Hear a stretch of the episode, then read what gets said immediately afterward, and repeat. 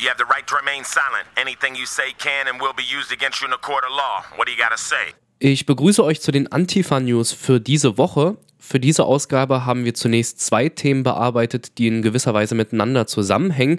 Zum einen werfen wir einen Rückblick auf die Konferenz mit dem Titel Antifa, wir müssen reden, eine Konferenz, die am letzten Wochenende in Frankfurt stattgefunden hat und die ausgerichtet worden ist vom ums ganze Bündnis und von der interventionistischen Linken. Zum anderen hört ihr ein paar eher subjektive Überlegungen zur Frage von linker Bündnispolitik überhaupt und zuletzt möchten wir euch auf mehrere Veranstaltungen und Termine hinweisen.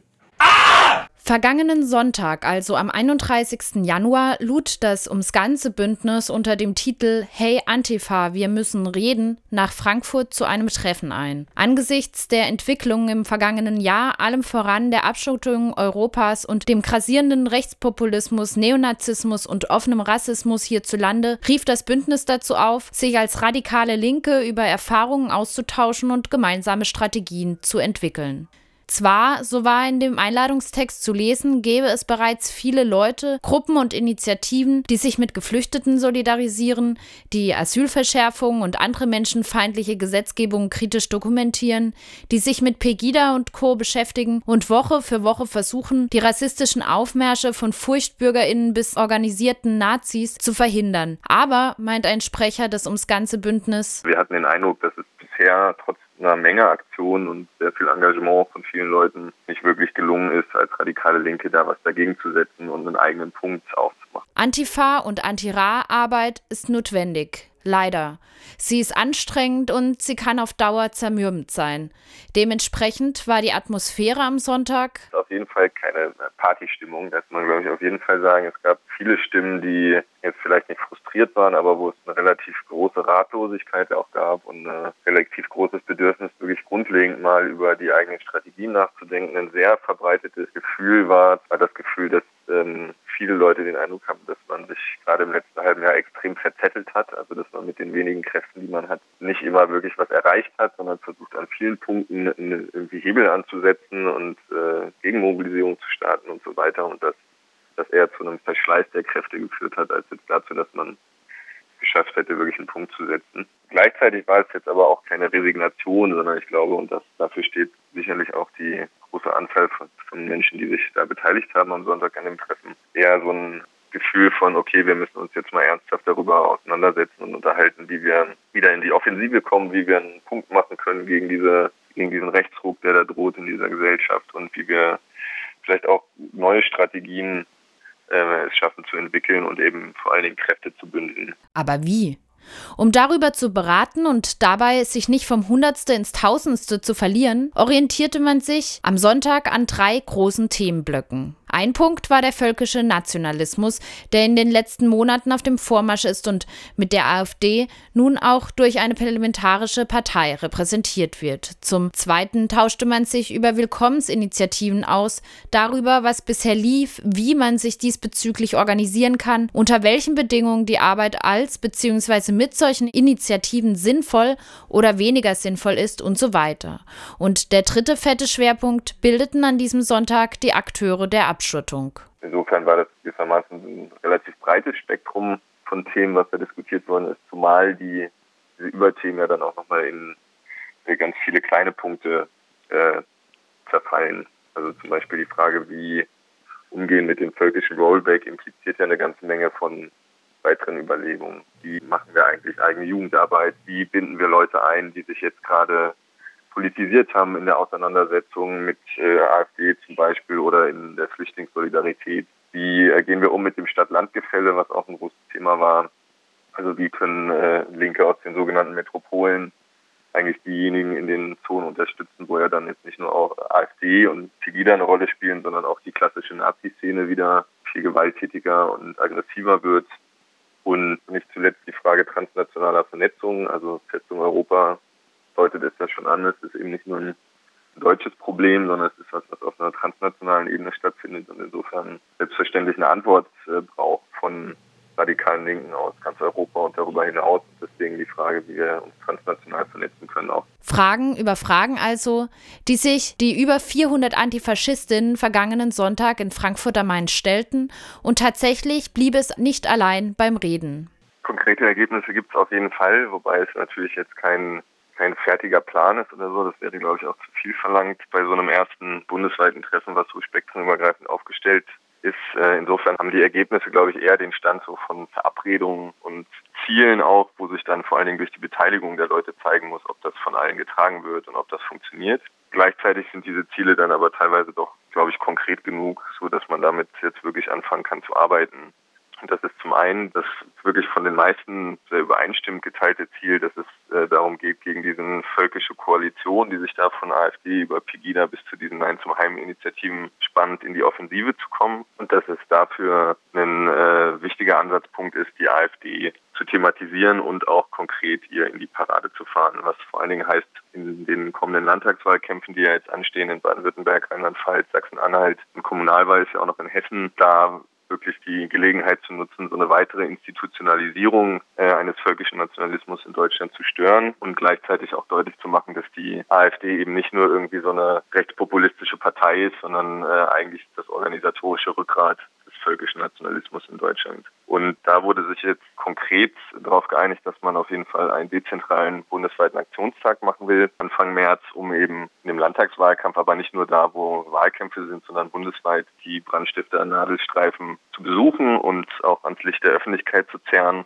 Und äh, dann war ein weiterer Punkt, dass der AfD-Parteitag, der jetzt im Frühling dann ansteht, äh, ein ganz wichtiger Punkt sein könnte, um eben so eine weitere Institutionalisierung völkischen Nationalismus in Deutschland äh, zumindest in die Parade zu fahren und nachhaltig zu stören.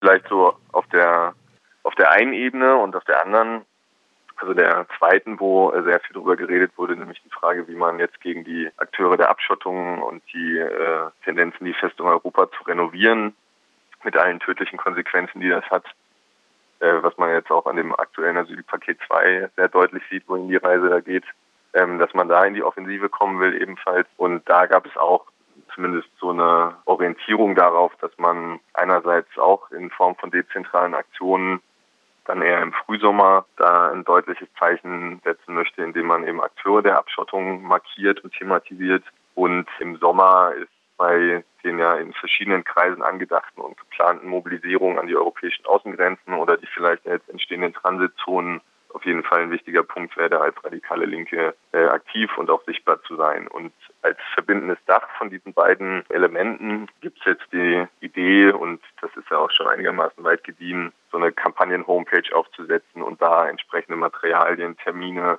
Aktionsdokumentation und so weiter und so fort zu sammeln, um eben so eine Koordinationsfunktion zu bieten. Und das Motto der ganzen Geschichte ist, Nationalismus ist keine Alternative und so heißt auch die Homepage. Unter dieser Website www.nationalismusistkeinealternative.net findet ihr also in Zukunft diverse Materialien zu den eben gehörten Plänen, die da vergangenen Sonntag in Frankfurt beim bundesweiten Antifa-Treffen ausgeheckt wurden.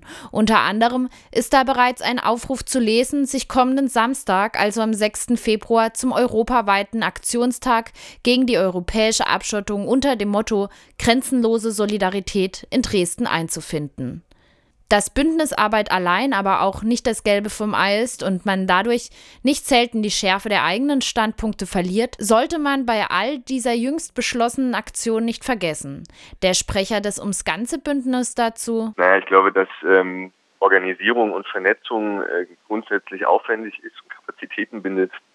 Das äh, kann man gar nicht abstreiten und dass es häufig sehr nervig und auch nervenaufreibend ist ähm, würde ich sofort zugestehen. Ich sehe allerdings überhaupt gar keine Alternative dazu und würde die Einwände ähm, eher so ein bisschen unter vorauseilender Resignation abbuchen, weil ähm, es ist ja offensichtlich, dass die Politik, mit der man zu tun hat und die Effekte dieser Politik ähm, nicht auf einer lokalen Ebene anzugehen sind und dass wir auch als radikale Linke derartig marginal sind, ähm, dass es natürlich Basisarbeit und äh, lokale Arbeit braucht. Das ist ja vollkommen unbestritten. Also sonst existiert eine radikale Linke ja auch nicht. Aber dass wir, glaube ich, ganz schlecht damit beraten wären, wenn wir jetzt ähm, uns gewissermaßen aus Angst vor der Niederlage ähm, von der bundesweiten oder sogar europäischen Ebene zurückziehen, weil das ist der Ort, wo ja bestimmte Verschärfungen und Entwicklungen beschlossen werden. Und wenn wir da keine Wirkmächtigkeit entwickeln, wenn wir da nicht mal sichtbar sind im öffentlichen Diskurs, dann hat man genauso eine Situation, wie sie jetzt gerade ist und wie sie sich dann ja auch wieder auf der lokalen Ebene widerspiegelt. Also da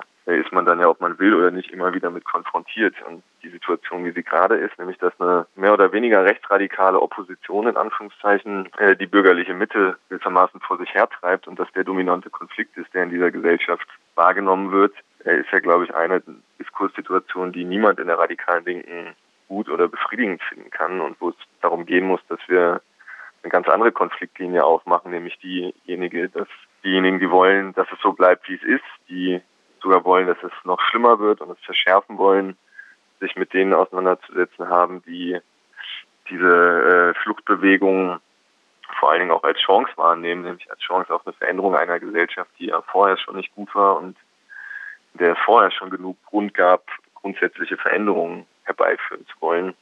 Und das ist eine Situation oder auch eine Chance, die jetzt da ist, die aber immer wieder überdeckt wird durch so eine äh, durch so einen Diskurs, der von Flüchtlingskrise redet, von Verschärfung, von Abschottung und so weiter. Und ich glaube, wenn wir dagegen einen Punkt setzen wollen, dann kommen wir über eine Vernetzung und Bündelung ähm, unserer Kapazitäten gar nicht drum rum. Und ich glaube, dass das Streit impliziert und die Auseinandersetzung über, was jetzt die richtigen Prioritäten sind, ist klar, aber das muss ja gar nicht immer schlecht sein. Die Antifa-Nachrichten wollen dem Anspruch nach nicht nur die letzten Nazi-Aktivitäten auflisten und über rassistische Vorurteile aufklären. Auch wenn es kein inhaltlich festgelegtes Programm der Redaktion gibt, so gibt es doch eine weitgehende Einigkeit darüber, dass Nazis und Rassisten nur ein Symptom einer Gesellschaft sind, die grundlegend verändert werden müsste. Es geht um mehr vielleicht um eine grundlegende Kritik der Gesellschaft. Vielleicht geht es darum zu artikulieren, nicht akzeptieren zu können, dass es bleibt, wie es ist. Es geht um die Artikulation einer Feindschaft gegenüber den herrschenden Institutionen, um die Entfaltung subversiver Tätigkeiten, um die Wiederaneignung des eigenen Lebens. Das sind große Ansprüche und viele, die heute an solchen Ansprüchen festhalten, fühlen sich allein und marginalisiert. Man sieht sich in seinem Bedürfnis nach Veränderung mit einer Übermacht der Verhältnisse konfrontiert und in linksradikalen Kreisen herrscht eine allgemeine Ratlosigkeit darüber, wie und wo man heute praktisch ansetzen könnte. Wenn man die eigene Marginalisierung feststellt, dann liegt es nahe, darüber zu diskutieren, wie sich die Marginalisierten zusammenschließen können, wie sie sich besser organisieren können. Ein Beispiel eines größeren Organisierungsversuches ist etwa das kommunistische Ums Ganze Bündnis, das bundesweit mittlerweile elf linksradikale Gruppen zusammenschließt. Ein weiteres Beispiel ist die interventionistische Linke. Die Motivation, sich in solchen Bündnissen zusammenzuschließen, die liegt sicher in der Hoffnung, so einen Weg zu finden, um nicht mehr nur vereinzelt herumzuwursteln, die Fähigkeiten der Beteiligten zusammenwirken zu lassen und so auch überregional handlungsfähig zu werden. Allerdings stellt sich für mich die Frage, ob mit der Quantität der in einer Gruppe oder in einem Bündnis organisierten Personen automatisch auch eine größere Handlungsfähigkeit oder Wirksamkeit verbunden ist. Mir scheint es oftmals eher so zu sein, dass ein größerer Organisierungsrahmen die Fähigkeiten und Potenziale der beteiligten Individuen eher absorbiert, als sie zu potenzieren. Ich habe es oft erlebt, dass der Aufruf eines Bündnisses inhaltlich unbestimmt und leidenschaftslos blieb, obwohl ich wusste, dass einzelne beteiligte Personen zum betreffenden Gegenstand viel klugere und treffendere Dinge zu sagen gewusst hätten. Der Zwang, eine gemeinsame Bündnisposition finden zu müssen, führt so mitunter zu einer inhaltlichen Verwässerung. Überhaupt scheint es mir so zu sein, dass der Zusammenschluss in einem Bündnis die Gefahr in sich birgt, sich vor allem auf die eigene Darstellung nach außen und die Beschäftigung mit sich selbst zu konzentrieren. So verringert sich aber die Aufmerksamkeitsspanne und man droht in Schematismus zu verfallen. So fällt meines Erachtens etwa das ums ganze Bündnis nicht durch bestechende Analysen und gelungene praktische Coups auf, sondern vor allem durch bestimmte Schlagwörter und ein gewisses Auftreten auf Demonstrationen. Mein Misstrauen gegenüber Politbündnissen soll dabei nicht falsch verstanden werden. Ich möchte nicht die Vereinzelung hochleben lassen und sehe selbst eine Notwendigkeit darin, sich zusammenzutun und sich auszutauschen. Nur glaube ich nicht, dass die große Veränderung damit beginnt, eine große Organisation zu schaffen. Die Marginalisierung ist nicht durch einen Sprung zu überwinden. Wer glaubt, dass eine Organisation oder ein Bündnis die Sache reißen könnte, hängt einem gewissen Voluntarismus oder einem Erlösungsglauben an. Die Organisation wird uns ins gelobte Land führen. Eine qualitative Veränderung der Gesellschaft hängt aber weniger davon ab, wie groß die Bündnisse sind, in denen sich ihre Gegner zusammenschließen, sondern eher davon, wie sich der Bodensatz der Gesellschaft entwickelt, welche Risse darin aufbrechen, welche Konflikte sich daraus ergeben und welche Möglichkeitsräume sich aus der Überkommenheit ihrer politischen Formen ergeben. Die marginalisierten radikalen Kräfte müssen ihre Aufmerksamkeit auf diese Dinge lenken. Veränderungsmöglichkeiten entstehen oftmals nicht dort, wo man sie erwartet. Sie entstehen aber sicherlich nicht in den Kreisen linker Politprofis. Um die Aufmerksamkeit für solche Möglichkeiten zu schärfen und sich daran zu üben, sie zu ergreifen, ist es sicherlich notwendig, sich auch überregional auszutauschen und informelle Verbindungen zu schaffen. Um ein Gespür für die untergründigen Entwicklungen und Verschiebungen der Gesellschaft zu entwickeln, müssen diese Netzwerke aber verzweigter sein und an randständigere Orte reichen, als dies in der Trägheit und vereindeutigenden Kraft eines Bündnisses möglich wäre, in denen man doch immer nur die gleichen Leute trifft. Wenn die Organisation wichtiger ist als das, was man konkret in den Blick nimmt, wird sie in dem Moment im Weg stehen, in dem es notwendig wird, eine schnelle Entscheidung zu fällen. Deshalb ist es meines Erachtens eher notwendig, sich erst einmal zeitlich befristet um bestimmte Interessen und Vorhaben herumzuorganisieren und zu schauen, wie von dort aus weitergegangen werden kann. Oder, wie es Johannes Agnoli einmal formulierte, gerade in dieser desolaten Situation muss man vielleicht doch den Mut haben, nicht nach Organisationsformen zu suchen, sondern sich gewissermaßen um Inhalte herum organisieren. Ich kann mir denken, dass in der heutigen Situation lose miteinander verbundene, aber inhaltlich wirklich geklärte und vernunftbegabte Kollektive den ersten Schritt darstellen. Nicht etwa in den alten Fehler verfallen, zuerst schaffen wir ein Zentralkomitee, die Massen werden dann schon kommen. Offensichtlich ist das der falsche Weg. Es ist viel wichtiger, an der Basis zu arbeiten und kleine, in sich konsistente Gruppierungen zu schaffen. Wie sie dann zueinander in Verbindung kommen, das hängt zum Teil auch von der gesellschaftlichen Entwicklung ab. Ich bin da keineswegs Pessimist. Die Wissenschaft beweist, dass es zu keiner Revolution mehr kommen wird. Und ich sage eben, die Menschheit ist viel flexibler, als es die Wissenschaft manchmal glaubt. Auf einmal ist eine Explosion da. Und wenn eine Explosion da ist, so ist die Möglichkeit dieser Kollektive, miteinander in Verbindung zu treten und tatsächlich etwas gemeinsam zu schaffen, durchaus gegeben. Sicherlich muss man im Moment eher Angst vor den vorhandenen Explosivkräften haben, wie man an den Meldungen der letzten Antifa-Nachrichten sehen kann. Aus diesem Grund erhält der Zusammenschluss antifaschistischer Zusammenhänge eine größere Notwendigkeit. Meinem Eindruck nach können aber überregionale Bündnisse kaum einspringen, wenn es um die Reaktion auf lokale Vorkommnisse geht ob das große Antifa-Bündnistreffen in Frankfurt angemessen auf das Nazi-Problem in Chemnitz reagieren kann oder ob regionale, dezentrale Vernetzungen hier wesentlich effektiver agieren können, wird sich praktisch herausstellen müssen. Bis dahin sollten wir uns über diverse Ansätze und verschiedene Erfahrungen austauschen. Vielleicht können die Antifa-News für einen solchen Austausch eine von verschiedenen Plattformen sein. Es folgen Teile eines Einladungsvideos für eine International Refugee Konferenz in Hamburg vom 26. bis 28. Februar. Wir sind hier in Camp Nage in Hamburg. Im Februar 2016 findet hier die internationale Refugee-Konferenz statt, selbst organisiert von Refugees und Migrantinnen. Camp Nage ist die größte Produktions- und Aufführungsstätte für internationale Performance, Musik und Theorie in Deutschland.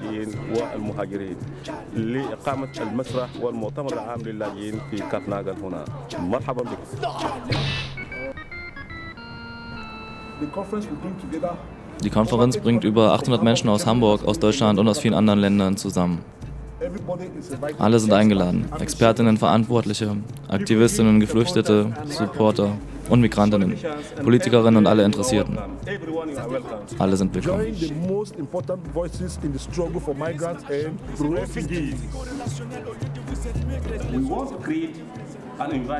Wir möchten eine einladende Atmosphäre schaffen und das ist der Punkt, wo du ins Spiel kommst.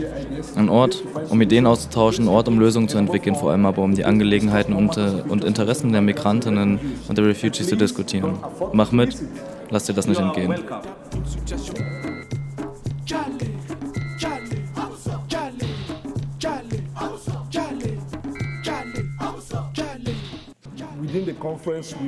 Auf der Konferenz werden wir spezielle Workshops veranstalten zu verschiedenen Themen, wie zum Beispiel Gewalt gegen Frauen und Kinder,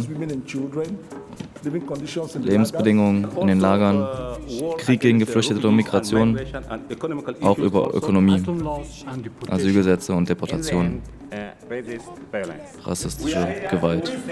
Wir sind hier, um zu bleiben. Damit diese Konferenz ein Erfolg wird, brauchen wir deine Unterstützung.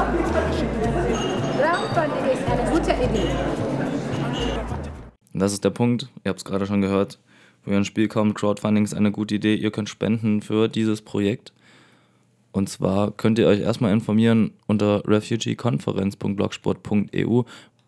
Und dort findet ihr auch den Link zu der Spendenpage, zu der Crowdfunding-Page, und zwar www.nordstarter.org slash refugeekonferenz. Wie gesagt, internationale Refugee-Konferenz in Hamburg-Kampnagel vom 26. bis 28. Februar.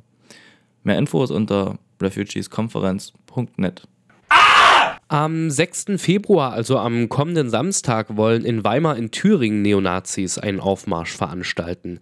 Der Nazi Michael Fischer und seine Kameraden vom Thüringer Landesverband der Partei Die Rechte wollen den Jahrestag der Bombardierung von Weimar nutzen, um ihre geschichtsrevisionistischen Ansichten nach außen zu tragen. Unter anderem das Weimarer Bündnis gegen Rechts ruft zu Protesten gegen den Nazi-Aufmarsch auf und hat in der Stadt zahlreiche Gegenkundgebungen angemeldet. Die Weimarer Antifa-Gruppe, die ruft hingegen Anregen zu dezentralen Aktionen gegen den Nazi-Aufmarsch auf. Zwischen Halle und Weimar gibt es übrigens eine direkte Zugverbindung, also wenn ihr sportlich unterwegs seid, dann macht euch am nächsten Samstag auf nach Weimar. Die nötigen Infos findet ihr auf dem Blog der Weimarer Antifa-Gruppe unter aagweimar.blogsport.de. Das waren die Antifa-Nachrichten für diese Woche. Wenn ihr selbst etwas zu den besprochenen Themen zu sagen habt oder wenn ihr Kritik und Kommentare an uns loswerden wollt, dann schreibt uns gerne und zwar unter der E-Mail-Adresse antifanews.radiokorax.de. Antifanews klein und zusammengeschrieben, antifanews.radiokorax.de. Ansonsten hören wir uns in der nächsten Woche und bis dahin grüßt euch die Redaktion der Antifa News. Ah!